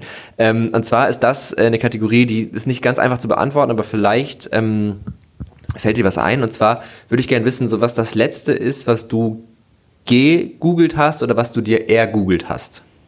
Also wann hast du das letzte Mal, was war das letzte, wo du dann tatsächlich gesagt hast, ah, das muss ich mal eben nachgoogeln? Ich bin auch hart am Nachdenken gerade. Das ist, eine gute Frage. Es ist, also vermutlich kriegen wir da was über dich raus, was wir sonst nicht rausbekommen hätten. Boah, da muss ich echt eine Sekunde drüber nachdenken. So, jetzt sind wir kurz wieder unter uns, weil ich möchte ein bisschen Werbung machen und euch Viven vorstellen. Viven ist eine führende deutsche Online-Plattform für nachhaltige Investments und ermöglicht AnlegerInnen, sich an Projekten zu beteiligen, die sich um den Klimaschutz drehen, also in Bereichen wie erneuerbaren Energien oder nachhaltige Immobilienvorhaben oder eben an Startups, die nachhaltige Lösungen fördern, voranbringen, die einen ökologischen Mehrwert bieten. Gegründet wurde die Plattform von Matthias Willenbacher. Der beschäftigt sich nämlich relativ viel mit dem Thema Klimaschutz und ähm, das ist ihm ein ziemlich wichtiges Thema, ist ja auch ein wichtiges Thema. Und der ist halt der Meinung, dass man das eigentlich nur dann bewältigen kann, wenn halt ganz, ganz viele Menschen sich daran aktiv beteiligen und wenn man eben diese Startups fördert, die an innovativen Lösungen arbeiten, die versuchen Impact zu haben. Morgen startet über Viven eine ziemlich besondere Crowd-Investing-Kampagne gemeinsam mit Tomorrow. Tomorrow ist eine sogenannte Neobank aus Hamburg und die haben einen sehr ähnlichen Ansatz wie Viven. Das heißt, auch da ist es so, dass mit den Kundeneinlagen, also dem Geld, was ihr bei dieser Bank lasst, nur soziale und nachhaltige Projekte finanziert werden. Also ihr könnt sozusagen, wenn ihr bei Tomorrow irgendwie ein Konto habt, könnt ihr sicher sein, dass das Geld, was da liegt, nicht irgendwie in die Rüstungsindustrie oder in die Kohleindustrie wandert. Äh, diese Kampagne soll 2 Millionen Euro einbringen, diese Crowd-Investing-Kampagne, und startet, wie gesagt, morgen am 20. Oktober. Man kann da investieren, schon ab 100 Euro könnt ihr das machen. Und ähm, das könnt ihr sowohl über Viven Direkt als auch über die Tomorrow App machen. Ihr findet die Links dazu auf jeden Fall unten in den Show Notes unter der Folge. Und diese ganze Kampagne ist insofern besonders, weil es in der Form das erste nachhaltige digitale Wertpapier in Deutschland ist. Also sowas gab es vorher noch nicht. Das funktioniert nämlich so, dass ähm, diese Crowdvesting-Kampagne ist aufgebaut auf Blockchain-Technologie. Ähm, auf einer Ethereum-Blockchain läuft das. Und was daran jetzt besonders ist, ist, dass dabei sogenannte Security-Tokens erzeugt werden. Und die verleihen den Genussrechten, also den Beteiligungen an den Erfolgen eines Unternehmens, also Tomorrow, die Eigenschaften von Wertpapieren. Konkret bedeutet das, dass dadurch Privatpersonen zu denselben Konditionen investieren können wie sonst nur institutionelle Investoren. Und äh, das ist halt was Besonderes, das gab es so noch nie und das folgt natürlich total diesem Viven-Ansatz zu sagen, jeder soll da mitmachen können, wir wollen diese Startups fördern und das sollen möglichst viele Leute machen, weil das halt jede Privatperson kann. Ab 100 Euro ist jetzt auch nicht so ein Rieseninvest. Genau, ihr könnt das wie gesagt über Viven oder die Tomorrow App machen. An der Stelle sage ich nochmal vielen, vielen Dank Viven für die Unterstützung. Tolles Projekt, tolle Kampagne. Guckt euch das mal an. Und jetzt geht es weiter mit der Folge und dem Gespräch mit Sebastian Pioch. Man googelt natürlich ständig irgendwelchen Kram, mhm. zum Beispiel, wo ihr sitzt. Äh, Bankstraße 4 an der ja, Stelle. Genau. Ähm, ich kann ja sonst mal. Ähm also was, was ich halt, äh, wo ich permanent immer mal äh, Dinge drüber google, äh, ist das Thema Quantencomputer, weil ich das mhm. unfassbar spannend finde. Ja. Auch was, unfassbar schwer zu verstehen äh, ja, für Laien. Ja, ja, für einen Laien, der kann sich vielleicht vorstellen, also ein normaler Computer, der, der, der eben binär funktioniert, der kann immer zwei Zustände abbilden, 0 oder 1. Ja, also kann sich eigentlich so eine Münze vorstellen, mhm. die liegt dann entweder mit der Zahl oben oder Kopf oben. Ja? ja. Und der Quantencomputer kann man sich vorstellen, man wirft die Münze in die, in die Luft und die dreht sich. Das heißt, man hat eigentlich keinen Zustand, äh, entweder oder, sondern man hat eigentlich diese beiden Zustände gleichzeitig angenommen. Ja. Genau. Und dadurch sind einfach ähm, Rechenleistungen möglich, die, die, die über alles hinausgehen, was man mit normalen Rechnern machen kann. Und da ist es ja beim Moment so, dass da die Fehleranfälligkeit ziemlich hoch ist. Ja, man braucht ja eigentlich so, um, um, um so physische Qubits zu bauen, braucht man verschiedene logische äh, Qubits. Und äh, da wird auch da angelehnt ans Mursche Gesetz, wird es wahrscheinlich bestimmt noch, da schwanken die, die, die, die Schätzungen so noch 10 bis 20 Jahre dauern, bis man da wirklich erste äh, Quantencomputer hat, die man auch äh, einsetzen kann. Aber das finde ich mega spannend. Ja, ja weil, das ist super spannend. Weil natürlich im Moment wird es ja genutzt, zum Beispiel so um Moleküle zu simulieren, ja. Mhm. Und gerade wenn wir, sagen wir mal, in der Krebsforschung oder in der äh, Virusforschung, wenn wir dann äh, so ein Virus simulieren können, dann können wir natürlich viel schneller auch da einen Impfstoff finden oder das Thema Krebs heilen. So. Also Quantencomputer finde ich mega spannend und da google ich regelmäßig ja, dazu. Gut, das finde ich auch. Guck, das hätten wir übrigens ein Qubit, vielleicht auch da für die HörerInnen. Ein Bit ist sozusagen das, was du davor beschrieben hast. Ja. Also es ist ein Element, was den Zustand 0 oder 1 oder ja. wahr oder falsch haben kann. Und ein Qubit ist halt dann so ein Quantenbit. Richtig. Das, ich glaube, das hat einfach keinen Zustand, bis man ihn abfragt. So ist das, kann man das so zusammenfassen? Ja, oder er kann halt wirklich unendlich viele Zustände gleichzeitig einnehmen. Okay. So, ne? Das ist, äh, das ist, ja, die Quantenwelt ist ja sowieso so ein, so ein Ding, mhm. was, was schwer zu verstehen ist. Aber, abstrakt, aber, ja. ja, aber Richard Feynman hat damals eben schon gesagt, also wenn man die Welt berechnen will, die Welt äh, besteht aus Quanten, dann muss man auch eine Technologie äh, verwenden, die auf Quanten basiert. Mhm. So, also das ist eigentlich das, was, was er damals schon erkannt hat und und da sind wir im Moment, glaube ich, äh, auf einem spannenden Weg. Und da würde ich empfehlen, wenn ich da, wenn irgend noch jemand zuhört hier aus der Politik oder so, der Drops im Thema äh, KI-Technologie, der ist hier in Deutschland gelutscht. Also da werden wir den Anschluss nicht mehr äh, schaffen, weil einfach wir auch durch unser föderales System, ja, das, das Geld, was wir investieren, immer durch 16 teilen und dann kommt einfach keine Power da drauf. Mhm. Das ist ja auch einer der Gründe, warum die Amerikaner so gut sind ähm, äh, war zum Beispiel, warum auch solche Talente wie Richard Zocher, äh, einer der meistzitierten KI-Forscher, der ist zu Salesforce gegangen, weil man da einfach das Budget hat, äh, daran zu forschen. Mhm. Ja. Und das, das, das geht uns hier ab, weil wir einfach das äh, durch den Föderalismus immer aufteilen und äh, Thema Digitalpark, das Geld ist da, wir nutzen es nicht. Oh Gott, da könnte ich eine ganze Folge drüber sprechen. ja. Wir machen noch eine Folge. ja. Aber da hätten wir, also im Bereich Quantencomputer haben wir noch die Chance da, äh, weil da einfach noch sehr viel ähm, also dass wir einfach das Thema KI jetzt auslassen und die ganzen äh, Ressourcen jetzt aus Thema Quantencomputer äh, bündeln. Da hätten wir nochmal eine Chance, äh, das Thema Digitalisierung nochmal wirklich neu zu denken. Ja. Okay.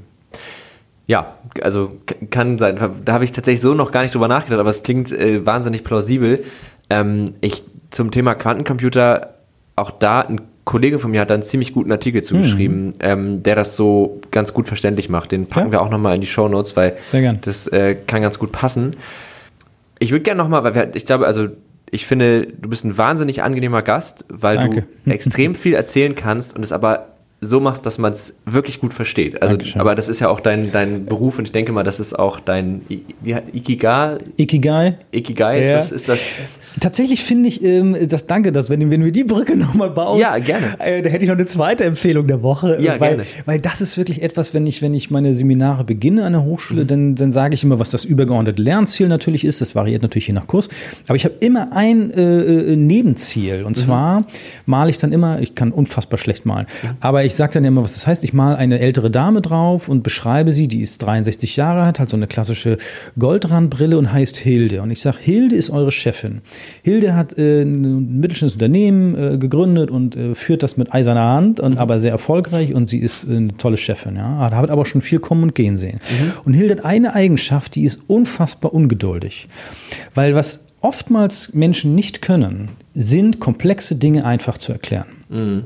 Und das übe ich mit meinen Studierenden, ja. Und mhm. das, sich zu befähigen, komplexe Dinge so einfach zu erklären, wie es, wie es möglich ist, dass man dem folgen kann, das ist eine Fähigkeit, das wird eine KI in tausend kalten Jahren nicht können. Und ja. da können wir uns wirklich als ähm, ja, Individuen wirklich, sagen wir mal, so ein Employer-Brand aufbauen. Ne? Also so ein Personal-Brand, pardon, dass mhm. man einfach jemand ist, der im Unternehmen, wenn du jemand fragst, wow, der mhm. kann das total einfach erklären. Frag ja? den, der kann dir das erklären. Ja, so kalte Progression, was bedeutet das denn? Ja? Und wenn du den fragst, ja, dann sagt er dir also also das ist wirklich eine Fähigkeit, äh, wo ich, wo ich empfehlen würde, das zu lernen, ja, äh, mhm. komplexe Dinge zu erklären. Und was man nämlich oftmals merkt, wenn ich, wenn ich Menschen frage, was ist denn äh, das Business Model Canvas von mhm. Osterwalder oder was ist eine Suchmaschine? Mhm dann wird man oftmals feststellen, äh, und da habe ich mich tatsächlich von Feynman inspirieren lassen, der sagt, wenn du es nicht einfach erklären kannst, hast du es selbst nicht verstanden. Mhm. Und äh, liebe Hörer, ihr könnt ja mal darauf achten, wenn ihr Menschen fragt, was etwas ist, dann sagen die Menschen, die nicht wirklich gut verstanden haben, was das ist. Wiederholen den. Nee, die sagen, was das tut. Ah. ja. ja. die sagen dann, ja, eine Suchmaschine, die, die, die, die zeigt mir dann äh, Treffer an oder das Business Model Canvas, ja, da, da beschreibe ich dann so meine Channels und so. Aber das ist ja nicht die Frage, Antwort auf die Frage, was das ist, mhm. sondern das Business Model Canvas ist ein Kommunikationsinstrument, um Geschäftsmodelle einfach strukturiert zu beschreiben. Mhm. Bums. Das ja. ist es, was es ist. Ja. Ja. Und eine Suchmaschine ist ein Computersystem, was bla bla bla. Also, ja. das, dass man sagt, was was ist, bedeutet, dass ich es erstmal wirklich gut verstehe. Und das zu, zu, trainieren, diese Fähigkeit, komplexe Dinge einfach zu erklären, das ist eine Fähigkeit, die, die sehr, sehr viele Leute leider nicht haben, ja. Mhm. Und, äh, die, ich, ich habe Medieninformatik studiert, da äh, haben man viele solcher Kandidaten. Ja, genau. Ja. Und, und, deswegen kann ich das empfehlen, probiert das mal aus. Und das ist wirklich eine Fähigkeit, die, die euch ähm, wirklich so äh, irresistible machen im Jobmarket. Das beeindruckt einen auch, also das beeindruckt mich auch immer wahnsinnig. Ich weiß noch, wir hatten ähm, mal das Fach Präsentationstechniken. Ja, ja. Ähm, weil das können ja auch wahnsinnig viele Leute gar nicht. Mhm. Ähm, das ist natürlich auch mal der Faktor, von Menschen reden und so, das ist klar. Ja, ja. Aber auch jetzt mal einfach losgelöst davon, einfach so eben genau das zu machen, also mhm. Dinge zu erklären. Und dann weiß ich noch, dass so ein Typ, dem ich das null zugetraut habe, weil der eigentlich so, wenn der so geredet hat, war der immer so ein bisschen wirr. An der Stelle liebe Grüße Daniel. Ähm, und wo ich so dachte, also ich mochte den immer super, ja. gerne, aber der war immer so ein bisschen verpeilt. So. Und dann hat der sich dahingestellt und hat das, ähm, dieses Frontend-Framework React mhm. erklärt, mhm. was das ist. Mhm. Hat dann halt erklärt, ne, also ich führe es jetzt hier nicht aus, weil ich habe es auch nicht zu 100% verstanden, mhm. aber ähm, und der hat es so gut, dass man dachte, ah, okay, jetzt habe ich das gecheckt. Ja. So. Und das fand ich halt, das, das beeindruckt einen total, ja. wenn Leute das können. Das ist auch teilweise ja viel mehr wert als ganz viel Fachwissen und im Fachjargon umzusimpeln. Jemand, der ein ganz tolles Framework entwickelt hat, ist Barbara Minto. Die hat die sogenannte Minto-Pyramide entwickelt. Mhm. Ähm, kann ich auch jedem empfehlen, sich das mal anzuschauen, das Buch.